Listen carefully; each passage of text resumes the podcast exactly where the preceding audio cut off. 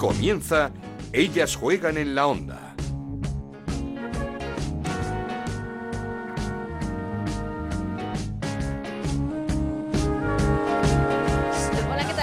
Bienvenidos una semana más a ellas. Juegan este podcast que hacemos en Onda Cero para hablar de fútbol femenino. Nos podéis encontrar en ondacero.es y en nuestra cuenta de Twitter en arroba ellas juegan OCR. Programa express el de esta semana, el de hoy, pero es que teníamos muchas cosas de las que hablar, sobre todo de ese Madrid-Barça, un clásico con mucha tensión, el que se apuntaba como el clásico más igualado de los últimos tiempos, pues todo lo contrario. Espectacular partido del Barcelona para ganar 0-4 en el Di Stéfano con goles de Cherno Gorchevic, Patrick Jarro, Aitana y Rolfo en un recital, como digo, del Barcelona extra motivado para demostrar que son con mucho las mejores. Lo mejor para el Real Madrid el resultado porque Misa estuvo brutal para su equipo. Mucha tensión en el campo que se trasladó después a las redes sociales. Eh, rencillas entre jugadoras de uno y otro equipo, algo que nos da mucha pena, pero es lo que hay en estos momentos. La herida de la selección es profunda y deja muchos damnificados. Además, sigue la racha positiva del Madrid Club de Fútbol Femenino que ganó en San Sebastián 2-0-2 a la Real Sociedad con un nuevo gol de Kundananji.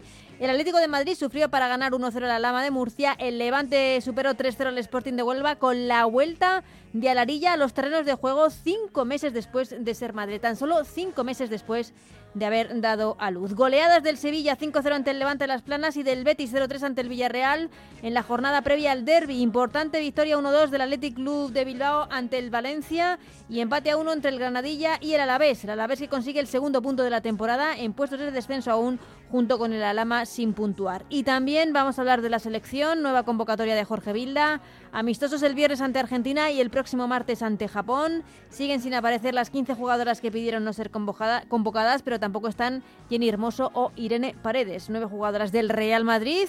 Sigue confiando Bilda en el bloque del conjunto blanco y lejos de estar acercando posturas, escuchamos a Jorge Vilda porque las distancias siguen siendo muy grandes entre ambas partes. No, Mm, de momento no ha habido comunicación. Lo que nosotros tenemos es pues la constancia de que se han autoexcluido de la selección, debe ser posiblemente convocadas y de momento pues no, no hemos recibido comunicación. No hay comunicación. Estamos a unos meses del Mundial, un Mundial que comienza el próximo mes de julio y como digo, esas 15 jugadoras junto con Alexia Putellas eh, lesionada, Jenny Hermoso e Irene Paredes siguen sin aparecer en las convocatorias de Jorge Vila. Comenzamos. Esto es Ellas juegan en la onda, el podcast de Onda Cero, en el que te contamos todo lo que pasa en el fútbol femenino.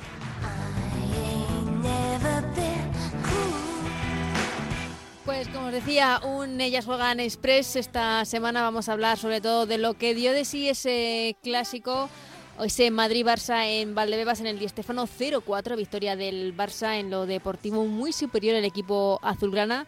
Yo creo que hasta sorprendentemente superior el eh, campeón, el, el, equipo campeón de liga. Y tanto de ese partido, del resto de la liga, de la jornada, como de esa convocatoria, nueva convocatoria de Jorge Vila, vamos a hablar con Chantal Reyes. Hola, ¿qué tal, Chantal? ¿Cómo estás? Hola Ana, ¿qué tal? Y con Lalo Albarrano, la Lalu. Buenas, buena semana, ¿qué tal? Pues comentamos hablando de ese Madrid-Barça. No sé si hablamos primero de lo deportivo. ¿Os sorprendió el resultado tan abultado? Eh, preveíamos el Madrid-Barça más eh, igualado de los últimos tiempos y todo lo contrario, el Barça fue una auténtica apisonadora. Eh, pues sí, a ver, eh, obviamente el Barça partía como favorito, creo que eso lo, teníamos claro, claro todas y todos, pero al final es cierto que por las bajas, por el inicio fuerte que tuvo Madrid en Champions y por la dinámica, sí que pensábamos que Madrid iba a salir un poco más competitivo, pero realmente se vio un Real Madrid superado en todas las facetas del juego, que ya en tres minutos eh, tuvo un palo y una parada de misa y ya cuando llegó el gol se demostró que, que no estaba, yo creo que algo mental, eh, mentalmente preparada para el partido, porque creo que, el Real Madrid, pese a que su defensa es un poco endeble, sí que tenía equipo para competir mucho mejor. Tenía argumentos para competir claro, Ya lo habíamos visto alguna vez, incluso en Champions, en el Camp Nou, pero es cierto que parece que al partido solo se presentó Misa y, y realmente el Barça fue o sea, es que mm, goleó al, al, Real Madrid y le superó en todo y es que fue imparable. De hecho, es que la goleada pudo ser claro, mucho mayor. Es que casi lo mejor para el Madrid es el resultado. Totalmente. O sea, yo creo que sí que esperaba un poquito más de Madrid y a mí sí que me decepcionó cómo, cómo salió. eh, Lalus, que también posiblemente la mejor primera parte del Barça en mucho tiempo. Sí, es verdad que estoy súper coordinada con Chantal en las ideas porque yo creo que todos esperábamos que el Real Madrid, eh, después además de la imagen que dio en Supercopa contra el Barça, que parecía que estaba más cerca que nunca, que ha hecho mejoras, que está güey, que, que, tiene, que tiene un poquito más que el año pasado y realmente nos hemos dado cuenta que el Barça sin Alexia, eh, sin, sin Mariona, eh, sobre todo sin Hansen, nos ha dado una lección de que en los peores momentos se vienen arriba y que, y que y que es que no son el mejor equipo, es que como decía Estados Unidos en el Mundial, en el último, tienen el mejor primer equipo y posiblemente el mejor segundo equipo de la liga. Sí, sí, porque eh, hablábamos de muchísimas bajas, hasta ocho, pero tres fundamentales titularísimas como son Alexia, como son Hansen y como son eh, Mariona Caldentey, que no estaban en este partido y que, por así decirlo, es que ni se notó. Mm, fue un no, sé cómo decirlo, quizás ambas, eh, ambas eh, cosas. El Real Madrid salió un poco despistado, quizá un poco mm, confiado, o el Barça con una motivación extra que se veía que las jugadoras iban con un puntito más. es que yo creo que durante bueno, toda la semana y, casi el mes desde que estamos con, con la pérdida del clásico, sí que es cierto que, que a lo mejor por todas partes, ¿eh? aficionados, periodistas, jugadoras, se ha vendido como que estaba todo más igualado de lo que realmente estaba. Aquí lo dijimos, ¿eh? También. Claro, por eso, que realmente ha sido un poco un cúmulo de todo. Y yo creo que todo el mundo se ha creído eso, jugadoras incluidas, y al salir del partido ha salido un Barça extra motivado, eh, que, que no ha dado ninguna opción y que al final es que bueno, en defensa ya lo hemos dicho, el Madrid estuvo muy flojo, no, no, no hizo nada, pero es que en ataque tampoco se dio nada, porque primero Bronze y luego Rolfo frenaron a Atenea. Es que no, no hubo nada de ni de Caroline Weir, ni de nadie, ni de Esther, que tuvo una y aquella que falló. Entonces, yo creo que sí que es un poco un cúmulo de todo, pero es cierto que el argumento que construimos en todas partes sí que era como que era más igualado de lo que quizás realmente estaba porque nos dejamos llevar mucho también por las bajas. y, y, Lalu, hablábamos de, ¿será Rolfo la que tenga que parar a Atenea del Castillo? Bueno, pues Rolfo paraba a Atenea, paraba a quien viniese por esa banda, subía, marcaba goles. Eh, no sé cómo, fue el, el, partido de, de, Rolfo fue una, una, maravilla. Sí, lo, decía Borja, nuestro compañero Borja Rodríguez en, redes, que el, Wolfsburgo había tenido muchísimos años problemas en el lateral izquierdo y en ningún momento se ocurrió utilizar a Rolfo en esa posición. Eso es un, para mí eso es un triunfo de, de Jona que lo supo leer y hay que hmm. darle esa pequeña chapita, igual que en sus tiempos había Campa como Mapi de central. Eh, creo que, eh, además, eh, creo que a Atenea le pudo muchísimo el miedo escénico y Rolfo le ganó no solo la partida física, también la psicológica, y eso creo que, que Atenea de cara a lo mejor al Mundial lo debería madurar un poco más, que es verdad que tiene 22 años, no, todavía le queda muchísimo más que dar, pero hay que aplaudir a Rolfo por el partidazo que se marcó. Mm. Rolfo se ha ganado la renovación en ese partido. Bueno, eh, eh, yo, es que la veía por todas partes, estaba defendiendo, atacando, marcando el gol, asistiendo. Digo, Pero eso, a mí me pasó la primera parte con Lucy Bronze. También, que, estaba en la banda sí. tenía al principio y decías que están todas partes, ¿cómo puede ser ese otro campo en la defensa arriba abajo? Dije, pero madre muy, muy ayudada por Chernogorchevic también, que, que también hizo otro partidazo en la primera parte. Buah, sí, además yo tenía dudas. Yo pensaba que iba a sacar a Salma porque como le dio 90 minutos la jornada pasada, dije, será para rodarla contra ese partido, pero al final se vio que, que el objetivo que tenía con Tornogorchevich funcionó no solo por el gol, sino precisamente por eso, porque ayudaba mucho a Lucy Bronze. Sí, sí. Eh, el, mejor partido de Lucy Bronze con la camiseta del Barça, no podía ser mejor ocasión en, en Valdebebas. Estamos de acuerdo, ¿no? Sí, sí, creo que sí. Sí, sí. Eh, también el centro del campo del Barça volvió a ser un recital eh, Patri y Aitana estaban extra motivadas, eh, las dos, eh, y, son dos jugadoras que no les hace falta una motivación especial para hacer partidazos, pero estaban extra motivadas. ¿Y qué decir de Claudia Pina? Que pedía más, o sea, marcaron el cuarto y pedía más. Tiene hambre. Tiene hambre. No, y, pues, y hablabais de la defensa. Ahora mismo también hay muchísima diferencia entre, podríamos decir, las centrales del Barça y las centrales, la defensa en general, pero las centrales del Barça y las centrales del Real Madrid. Creo que ahí hay una, una diferencia eh, bastante importante entre ambos equipos.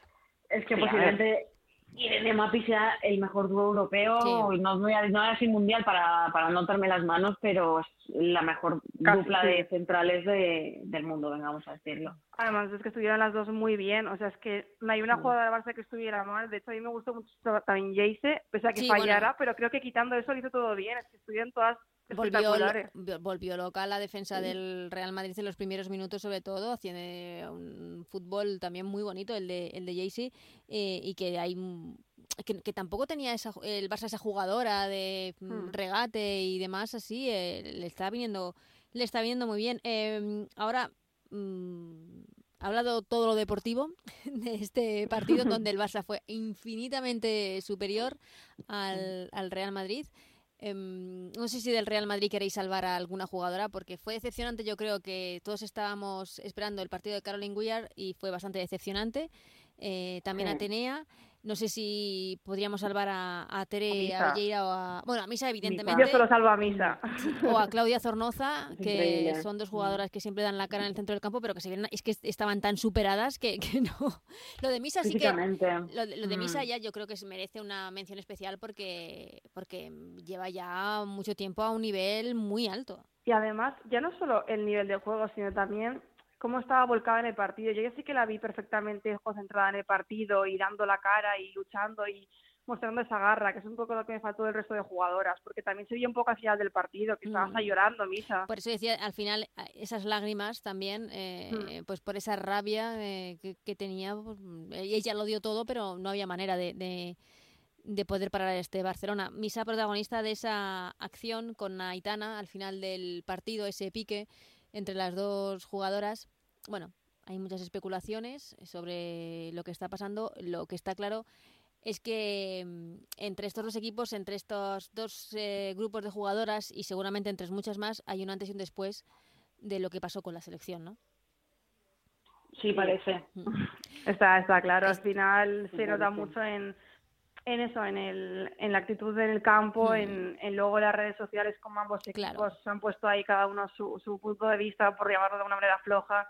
Y está claro que, que lo que sabíamos e imaginábamos, que, que la fractura es real y la espiral es comprensible, entiendo que por, unas, que por ambas partes, porque pues unas se sienten traicionadas, las otras creen que se puede hacer de otro modo, y al final es un cúmulo de cosas que, que deja claro lo evidente y sinceramente yo personalmente lo veo un poco como lo que la federación quería conseguir. Nos da mucha pena, sí, porque le preguntábamos, por cierto, a Jorge Vilda en la comparecencia el otro día, mm. eh, que evidentemente había una fractura entre ese grupo de jugadoras y la federación, si sabía si también había un grupo de fracturas dentro de, del grupo de la selección. Él dijo que no quería entrar en las relaciones personales de, de, las futbolistas, que no se mete ahí, que no lo sabe, pero es evidente que hay una fractura y nos da mucha pena porque, como dices, es lo que se pretendía por parte de la federación, se ha conseguido. Eh, todo viene mm, como dices, eh, jugadoras del Barça que posiblemente se sientan traicionadas por las del Real Madrid, que sí que acuden a la llamada de la selección, jugadoras del Real Madrid que quieren ir a la selección, entienden que es su oportunidad y que las cosas se pueden hacer de otra forma y esto nos da mucha pena porque las que pierden son ellas y es nuestro fútbol, ¿no, Laulu?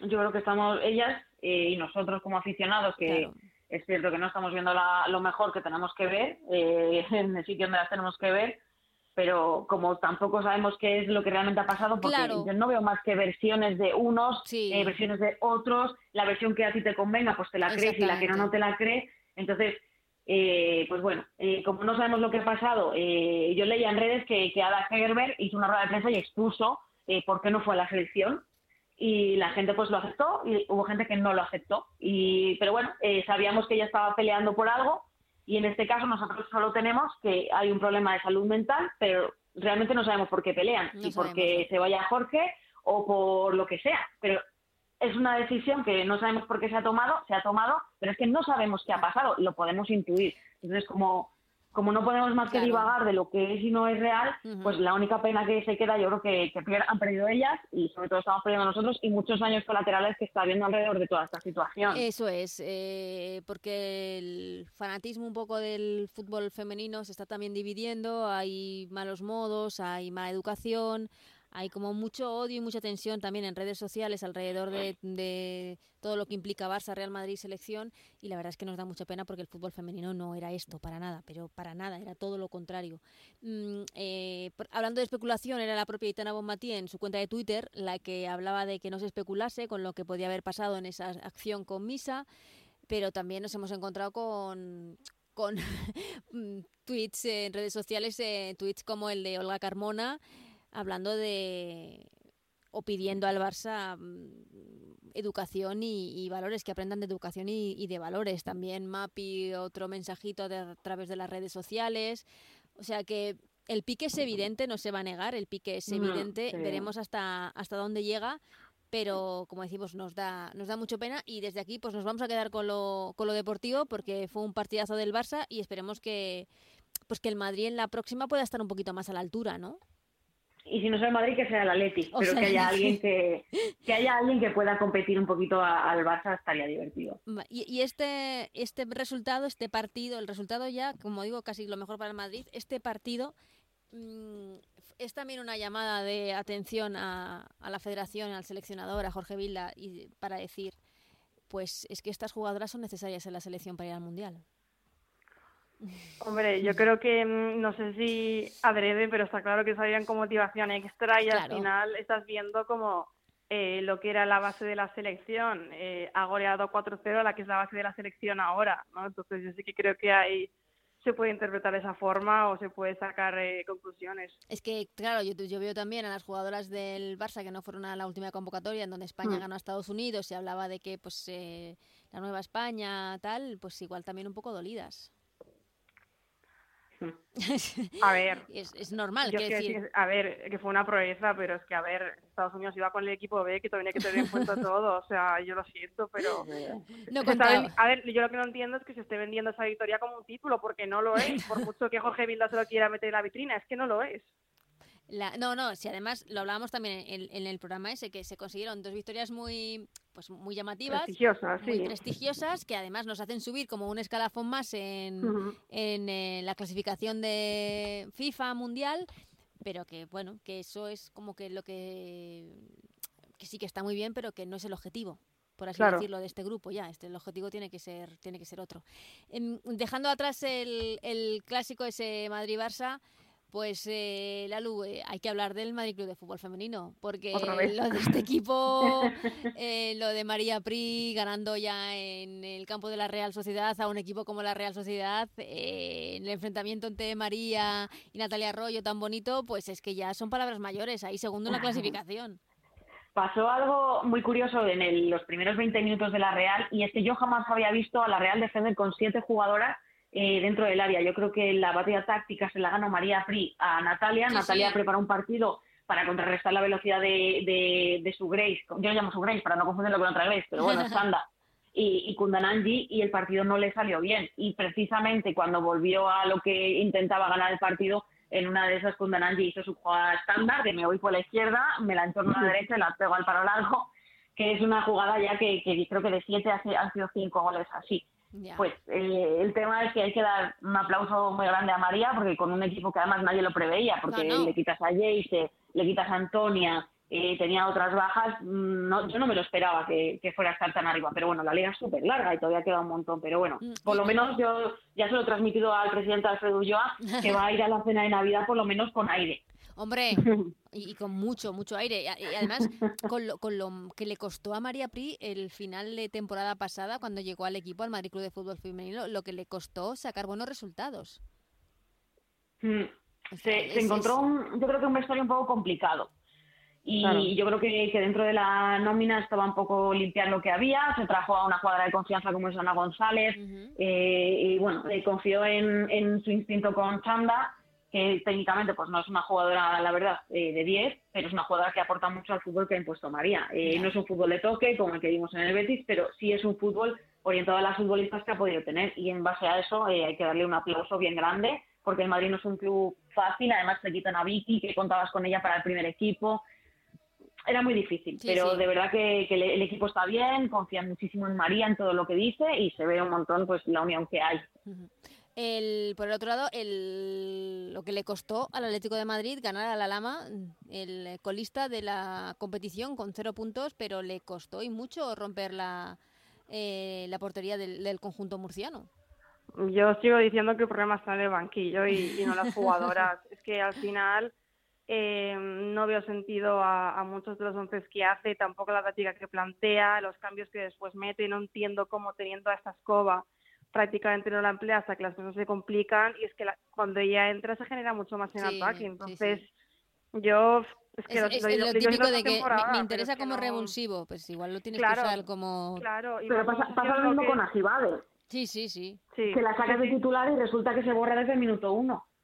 Pero sí, con esta escoba tampoco es que pruebe especialmente sacar de titular, es siempre sacar al final. Entonces, no sé, a mí no me convence eh, Oscar para el Atlético de Madrid. Creo que han podido sacar ese partido por individualidades porque al final es un equipo que, está en descenso, pero te vas a encontrar rivales ante los que no puedes hacer eso, pues como pasó en su día con, contra Levante, eh, y veremos cuando toque jugar contra Barça, Real Madrid, esos partidos en los que se te puede cruzar más la cosa, porque yo creo que, que de momento están ganando la situación por los resultados que están obteniendo, pero para mí está fallando algo y, y creo que es cosa del banquillo.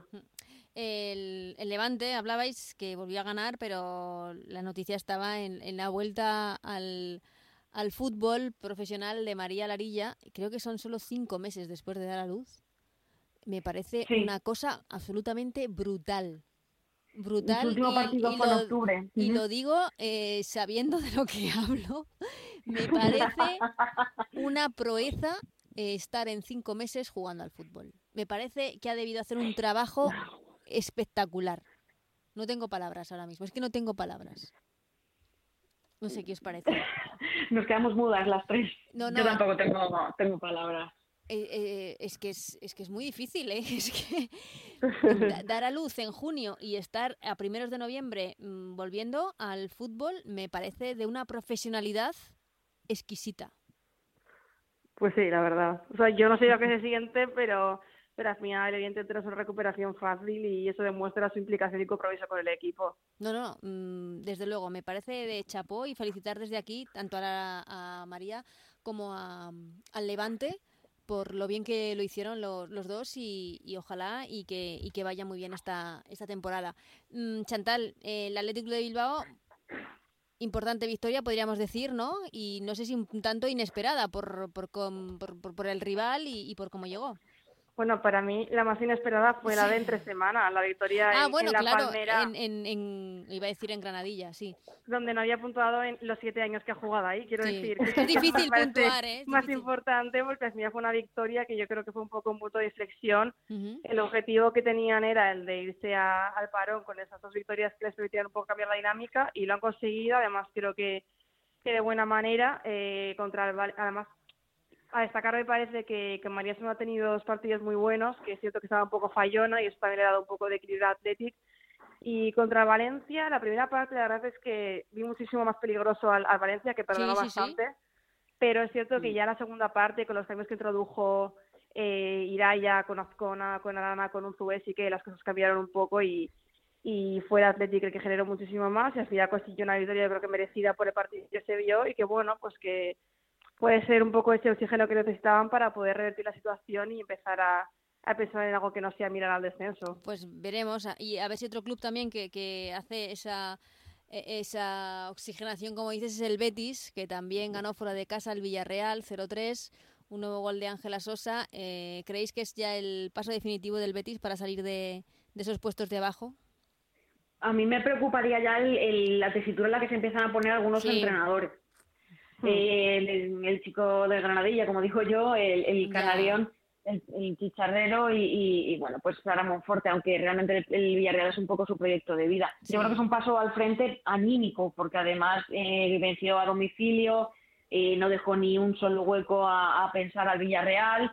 Y, bueno, pues con una excepcional Montilla que anotó dos goles, eh, que yo me quedé perpleja porque además es que jugó con muchísima seguridad y el golazo de Sosa, por supuesto, que siempre aparece, se va sobreponiendo las bajas, que tampoco está Dorín, que, sigue lesionada, y que Rosita Márquez a ver para cuánto tiempo va, pues el Betis parecía que remaba a contracorriente y finalmente pues está acercando los puntos con un equipo muy joven, con jugadoras que no tenían experiencia en primera división y que parece pues que pues que se está orientando a, la permanencia, pero están los cuatro de abajo metidos en un pañuelo y, habrá que ver de aquí a Navidad cómo se cómo se ponen las cosas se ponen las cosas regular para, para algunos equipos. Eh, cierro aquí la, el resumen de esta jornada en la Liga, bueno, la Liga Finetwork, iba a decir la Liga F, mm, para hablar de esa convocatoria, esa rueda de prensa de Jorge Vilda. Mm, yo creo que podemos decir sin sorpresas ya, que no estén estas jugadoras, yo creo que ya no es una sorpresa. A partir del año que viene ya yo creo que debería ser otra cosa. Eh, lo que me sorprende es que según Bilda no ha habido ningún tipo de acercamiento entre unas posturas y otras. A mí no me sorprende especialmente, pero creo que sí que lo que comentaba Lalu, que, que sí que alguna de las 15 creo que, que la veremos en el Mundial. No sé quién acercará posturas, pero pero se me haría muy raro por determinados motivos que ninguna de las 15 fuera. Pero también a ver cómo se da eso, si se da porque, claro, al final también es como. Eh, o sea, no, no, me sale, pero como has dicho una cosa, es como dar un paso atrás en lo que tú has dicho realmente, si ahora cedes. Entonces, no sé yo qué, que saldrá de ahí, la verdad, porque también es complicado de cara al papel de la selección, o sea, de la selección en el mundial, ¿no? Porque al final estás convocando a determinadas jugadoras, luego quizá te vuelven las de antes, pero tienes que encajarla con las nuevas, eh, con un ambiente caldeado, así que no sé yo muy bien qué va a salir de ahí, la el Ambiente. El ambiente, sí, sí, sí. No, sé yo qué saldrá de ahí. El ambiente. Yo ahora no sé si vería a Misa con Aitana en la misma selección. Por ejemplo, ¿eh? seguro que habrá más. Sí, sí, sí, claro, claro. Eh, pero cualquiera, con Aitana, con Mapi, con, Irene, también, también. con Olga ahora mismo, pues sí, está, está, complicada la situación. Pasó en, en el masculino, ¿no? tuvieron que al final pues ceder unos capitanes y otros, hablar y decir, oye chicos, esto hay que arreglarlo, que hay una selección por encima de todos, pero veremos cómo está la cosa. Lo que también me sorprendió un poco es eh, el tema de Alexia Butellas, porque mm, lo que dejó caer Jorge Vilas que sí, que había felicitado a Alexia, pero por un, eh, yo entendí por un WhatsApp, un mensaje, que le contestó, y, pero que no se habló más, se habló de la felicitación y punto. Era también una buena opción, una oportunidad para llamar, felicitarla y decir, oye, ¿qué está pasando aquí, no? sí, para tener un capitana, un poco más personal. Sí, claro, es la capitana mm. del equipo. Bueno, yo que como todos están jugando a verdades a medias, pues tampoco vamos a saber si sintió ese WhatsApp o una llamada, ¿no? Eh, si fue un WhatsApp me parece terrible, la verdad es que una llamada sería lo correcto, pero eh, siempre voy a dejar el pero. Claro, sí, sí, sí, no, no, no es, verdad que especulamos con, con, las cosas y no sabemos cómo, cómo están pasando. Lo que sí está claro es que es que la selección ahora mismo está en ese punto muerto. Yo lo que espero es que a partir de esta es la última convocatoria de 2022, quedan esos partidos contra Argentina y contra Japón. Eh, veremos, porque Japón es rival nuestro en, en la fase de grupos del Mundial. ¿Os imagináis un mal partido ante Japón, lo que puede suponer? Yo espero que no haya mal partido, ¿eh? Fíjate. No, pero porque por lo que sea, no digo porque mm. sean muy superiores a nosotras, sino porque simplemente sea un mal partido, que no salgan las cosas y... Que pueden pasar. Que, pueden pasar. exactamente, y ya está. Pues eh, igual se hacen saltar de nuevo las alarmas, y, pero yo creo, lo que creo es que a partir del 2023 alguien debe ceder o, o alguien debe hablar o o alguien debe hacer algo para, para que se vaya arreglando esto, porque ya la cuenta atrás se ha comenzado hace tiempo para el Mundial. Hmm. ojalá. Es lo que todos querríamos, yo creo. Veremos, veremos, a ver. Eh, pues eh, Chantal Lalu, lo vamos a dejar aquí y nada, pase, eh, la semana que viene nos damos un descanso porque España juega el mismo martes frente a, creo que es el martes, ¿no? En la Cartuja frente a Japón, como decíamos. Así que volveremos la, la siguiente hablando de, de, la selección, a ver qué tal nos han ido las cosas. Muchísimas gracias a las dos. Un abrazo. Un abrazo.